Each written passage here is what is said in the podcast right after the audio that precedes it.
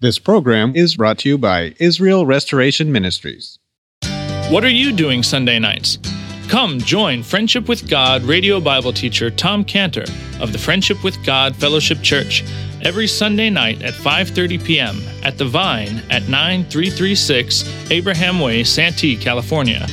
Watch and listen live around the world to Tom Cantor Sunday evening on youtube.com by searching for Friendship with God Fellowship or by going to our homepage at friendshipwithgod.org. That's friendshipwithgod.org.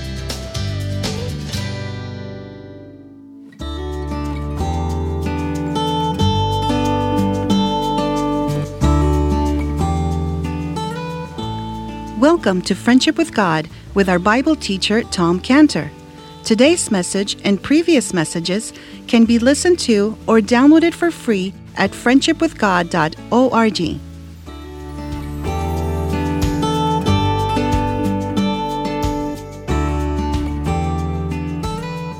in John 20, verse 21. John 20, verse 21.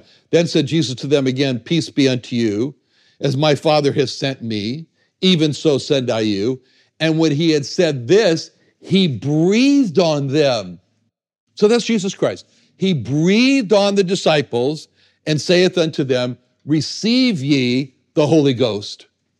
So, as John 20, 22, that verse, Jesus Christ breathed on the disciples and they received the Holy Spirit. So in Genesis 2 7 in Genesis 2 7, when Christ breathed into the nostrils of man, the Holy Spirit, who is the Spirit of Christ, as he's called, but he's also Romans 8 2, Romans 8 2, the Spirit of life in Christ Jesus. So when Jesus Christ breathed his breath into man in Genesis 2 7, He's breathing into man the Holy Spirit of life, and man becomes a living soul. So now, when we read in Lamentations 4, Lamentations 4:20, the breath of our nostrils, here we are in the Garden of Gethsemane, and now the breath of our nostrils, who is the Messiah of the Lord, is taken in their pits. Lamentations 4:20, Lamentations 4:20, the breath of our nostrils the Messiah of the Lord was taken in their pits. So, this is what's happened. This is a prophecy that's being fulfilled right now in the Garden of Gethsemane as he's being seized. And as we see him being seized, he's the breath of our nostrils, the spiritual breath of our nostrils. He is the anointed, he's being seized. Now, verse 47 gives us the persons who were in this group that came to arrest Christ. First, there's Judas Iscariot. He's described in verse 47 as, Lo, Judas, one of the 12 came. Judas, one of the 12 came. And with that statement, one of the 12 came, you just feel the sharpness of the betrayal, of the betrayal. It's shocking. How shocking. Can you imagine the other 11 disciples? How shocking it must have been for them to see Judas leading this group of the enemies of Christ. I mean, it was only an hour or two earlier that the other 11, they were eating with Judas. They were passing plates of food. They were passing wine between themselves. They were talking. They were laughing with Judas. And now to see him, that's the last time they saw him, just, just an hour or two before. Now to see him coming to this large group to arrest Christ, it just must have made their heart drop to the floor for the rest of the disciples. And the word that the Bible uses for Judas as a title for him is the word guide. Judas is a guide in Acts 1:16. Acts 1:16.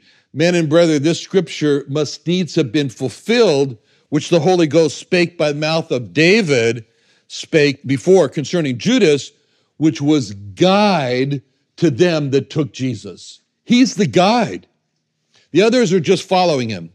So the group who come to arrest Jesus, they didn't know where he was. They weren't familiar with his secret places that he went to at night, where he liked to retreat for prayer. But Judas knew. Judas knew. And that's why Judas is described as the guide to them that took Jesus in Acts 1:16.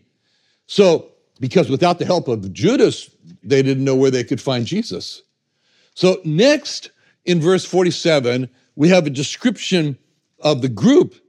They're described in verse 47 as just a great multitude. It's a large number of people. Not a few, but a great number that were with Judas and they come to arrest Christ. And then Christ has already described them in verse 45. In verse 45, when he said, The hour is at hand and the Son of Man is betrayed into the hands of sinners, they're described as sinners. So Judas, the chief sinner here, the guide sinner, is leading a group of sinners and he's being taken in custody into the hands of sinners. And then we have in verse 47 a description of their weapons, of how they're armed.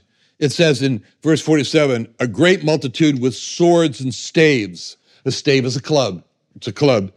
And so now here they are. They've got razor sharp swords. They're ready to cut in two anyone who stands in their way. They got their clubs. They're ready to swing and crack skulls for anyone who tries to stop them. And when we see them armed like this, with sharp swords and heavy clubs, which Christ will later call out, he'll call that out. But remember, we remember who they've come to arrest, who they've come to take into custody. He, he is the transformed one. He's the one who transformed himself into a man from Philippians 2:5. Philippians 2:5. This is the greatest transformation ever happened. When it says, Christ Jesus, who being in the form of God, thought it not robbery to be equal with God, but made himself, there's the transformation, made himself of no reputation, took upon them the form of a servant, made in the likeness of men, being found in fashion as a man, he humbled himself, became obedient unto death, even the death of the cross. Greatest transformation ever took place in the universe.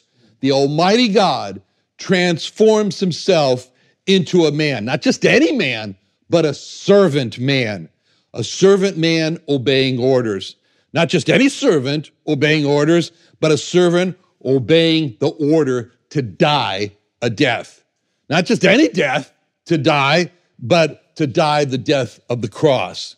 Greatest transformation when Jesus Christ, God, became a man to die the death of the cross. This is Jesus Christ who they've come to arrest, Eh, whose one look had the power to reduce them to a pile of ashes, like Elijah did twice to groups, to captain and his group of 50 soldiers in 2 Kings 1 9. 2 Kings 1 9, when it says, Then the king sent unto him a captain of 50 with his 50, and he went up to him, and behold, he sat at the top of a hill, and he spake up to him and says, Thou man of God, the king hath said, Come down. Elijah answers and said to the captain of 50, If I be a man of God, let fire come down from heaven and consume thee and thy 50. And there came down fire from heaven and consumed his 50. Again, also, he sent unto him another captain with his 50. And he answered and said unto him, O man of God, thus hath the king said, Come down quickly.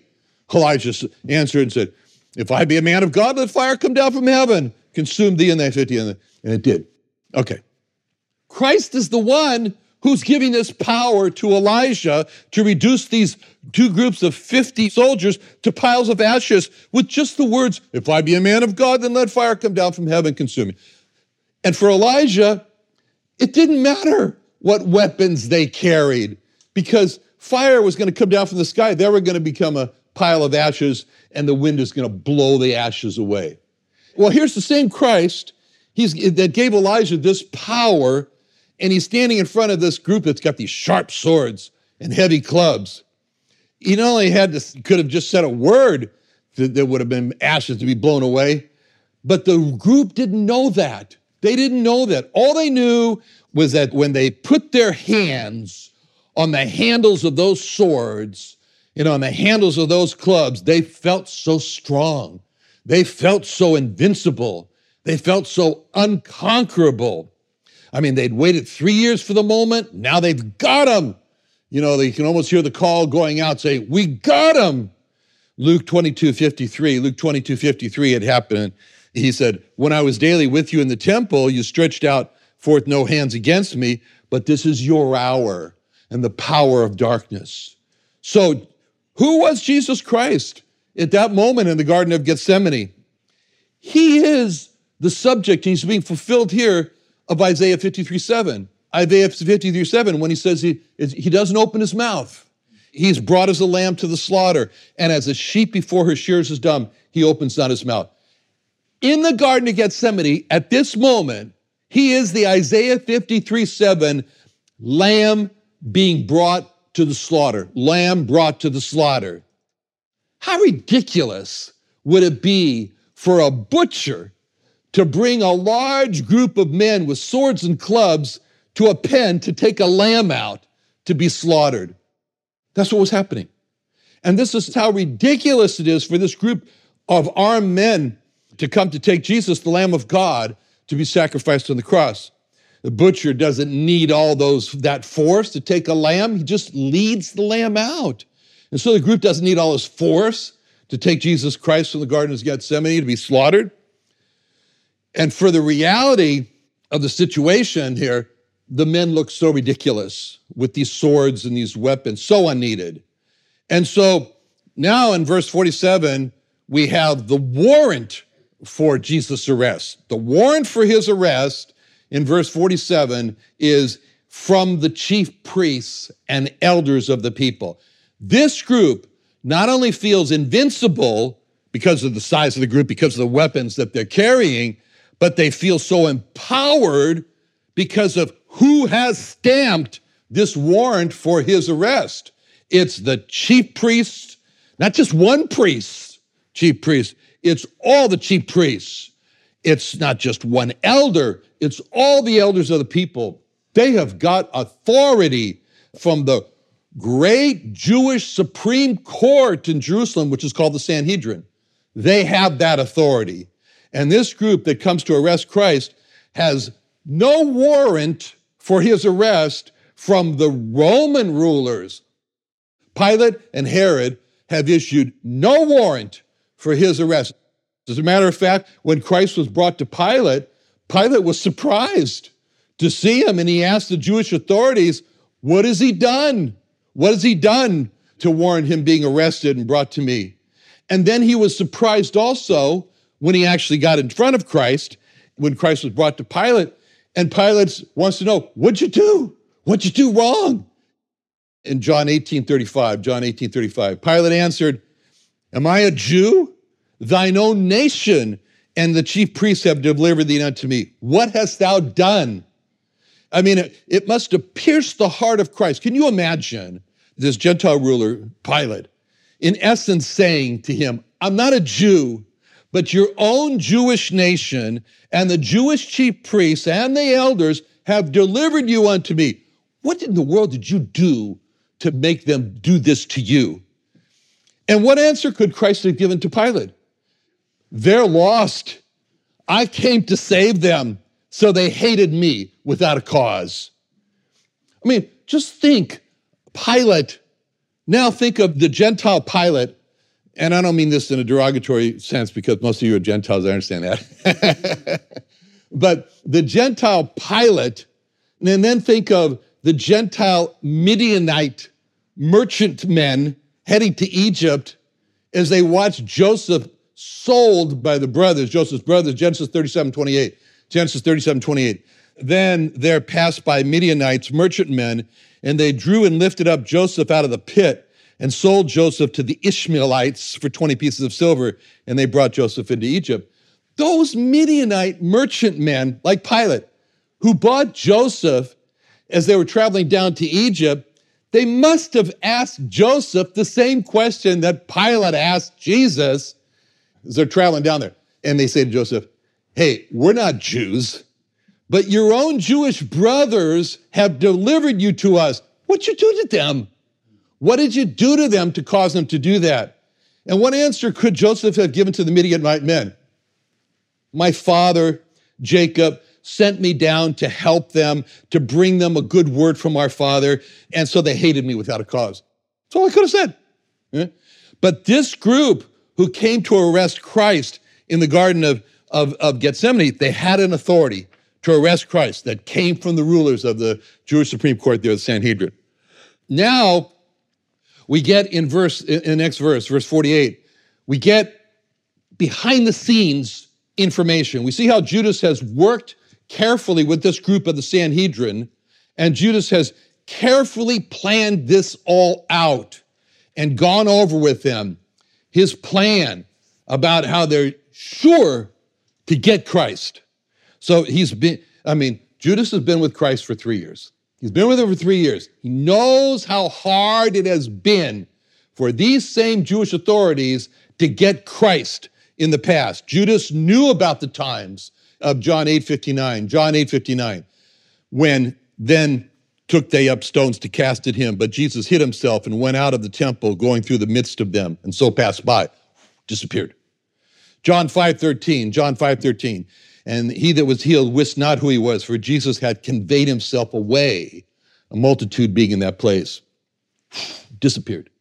John 10 39, John 39. Therefore they sought again to take him, but he escaped out of their hand and went again, gone.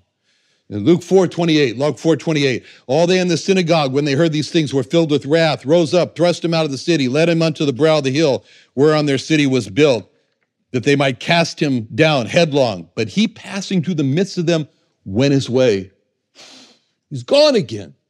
So, since Judas was there all the time of these past, we can just see Judas talking to this group this in the Sanhedrin, and they're saying, Look, I've been with him three years. I'm telling you, this guy's an escape artist. You need to be sure that you've got a positive identification of who Jesus is, and you need to be ready to grab him after I give you that positive ID on him. And so he says, I'm going to give you a sign, and listen up. And the sign is verse 48. Now he that had betrayed him gave them a sign, saying, Whomsoever I shall kiss, that same is he, hold him fast. So Judas has told them, Look, Jesus is going to be surrounded by people. That's the way he is. He's always surrounded by people. There will be the 11 that are closest to him. Those are the disciples. I don't want you to make a mistake and grab one of them. That'd be a disaster if you got the wrong person. And he's going to be surrounded by many other followers, and they're all going to have beards and they're all going to have robes. And, you know, it'd be very easy for you to get it wrong and get the wrong guy. And look, it's going to be a disaster if you yell out, We got him and I come and see you got the wrong person, you dummies. So listen to me because I'm going to give you a sign and it's going to be a positive identification for you to get the right person. And I'm not going to point to him like he's that one over there because there's going to be so many around him that it's going to be very easily you're going to get the wrong person. I will not point. I'll go right up to him. I'll go right up to the right person and I'll kiss his cheek. I'll kiss him and you watch for who I kiss because the person that I kiss is going to be Jesus. And that's the person you need to jump on. Watch for the kiss. And that's what he's telling them, see. So Judas, he's finished giving them this instructions to the group, how they're going to arrest Jesus. And his final description after the kiss is in verse 48. Verse 48, his final instruction is, that same is he, hold him fast. So he's saying, don't mess this up. When I give you the sign of the kiss, jump on him and hold on to him tight. See? So Judas has told the group, look, Jesus doesn't let anyone kiss him. All right? Jesus doesn't hold out his cheek and say, anybody who wants, just come and give me a kiss. He doesn't do that. But I'm one of the 12. And to us, he allows us to come. We put our head on his chest he allows us to come and give him and kiss him. This is going to be the one and only chance for me to ever give him a kiss. This is it. If you don't grab him and hold him after I kiss him, I will not have another chance to kiss him after that. So this is your one and only chance to get Jesus identified, you to grab and hold him. Don't mess it up. We can just hear him saying all that because Judas is giving these kinds of instructions to the group. So the trap is set and the trap with the lure of the kiss. And verse 48 are these behind the scenes instructions for setting the trap that Judas gave about the, to his collaborators for the kiss. Now in verse 49, the trap springs. And the trap springs with these words in verse 49 forthwith he came to Jesus. It's a few words, but they're shocking. He came to Jesus. This is the picture of Judas coming to Jesus. Judas has been with Jesus at the Passover dinner just a few hours before. But now, with these words in verse 49, he came to Jesus. Judas is coming to Jesus. And we see from these words, Judas coming up close to Jesus. He's making his approach. And he did, and as he does that, how do they both feel? What's going through their minds? What's happening in this moment? He came to Jesus. What is he thinking, Judas? What is Jesus thinking as they approach? This was the time when their two faces, the face of Jesus and the face of Judas, got so close, more close, as Judas comes to the cheek of Jesus and their faces touch each other. Por favor. And what was that moment like for Jesus? He knew what Judas was doing. It was crystal clear to him. Yet he surrendered his cheek to Judas. Isn't it remarkable that Jesus knew that Judas, the betrayer, was leading a band whose goal was to see Jesus murdered? And Jesus still surrenders his cheek to Judas to be kissed? Isn't it remarkable that Judas had set a, a fatal trap for him and Jesus still surrenders his cheek to Judas to say, for Judas to kiss his cheek? Isn't it remarkable that since Jesus could see the deadly trap that was set for him, when Judas came, Jesus didn't just push Judas away and say, Get away from me, you murderer. Isn't that remarkable? Isn't that all remarkable? But Jesus did surrender to Judas his cheek for Judas to kiss. And at that moment, in verse 49 of he came to Jesus, all the world stood still. All the world stood still at that moment. At that moment, there were no other disciples there. At that moment, there was no crowd there. There was no one there because at that moment, in verse 49 of he came to Jesus, there were only two persons there. At that moment, there was only Judas, Jesus and Judas together. That was the moment of verse 49 that uh, he came to Jesus that determined the destiny of Judas, which was a destiny, as Christ had already said in verse 24. Verse 24 the Son of Man goeth as is written of him, but woe unto that man by whom the Son of Man is betrayed. It had been good for that man if he had not been born. Verse 49 he came close to Jesus was the time when Judas and Jesus were as so close as touching face to face. And of the many thoughts running through Jesus' mind was this one thought from verse 24, verse 24. It had been good for that man if he had not been born. But then there was also Judas on the other side. What's going through his mind? Judas was there in verse 49 at that moment of he came to Jesus. And as Judas' face got close to Jesus, surely you would think that would be the moment when Judas would come to himself and it would say now what he's going to say later in chapter 27 4, chapter 27 4, when he says, I have sinned in that I have betrayed innocent blood. Surely it's going to be a time when Judas gets face to face close to Christ that Judas is going to say to himself, What am I doing? I'm sinning, I'm betraying innocent blood, and I'm going to stop. I'll kiss another person and let them uh, arrest the wrong person, and then Jesus can escape. I repent. But the amazing thing is, Judas doesn't do that. And isn't that what sin does to us? Just like the old song says, the old song sung by the cathedrals used to sing this song. Sin will take you farther than you want to go. Slowly but wholly taking control. Sin will leave you longer than you want to stay. Sin will cost you far more than you want to pay.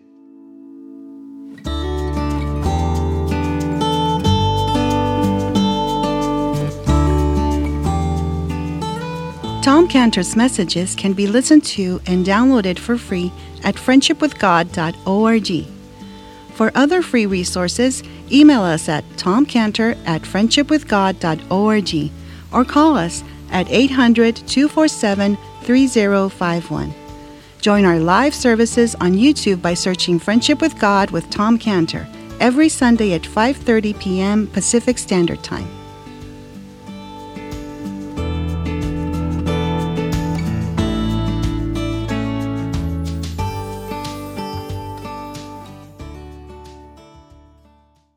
What are you doing Sunday nights?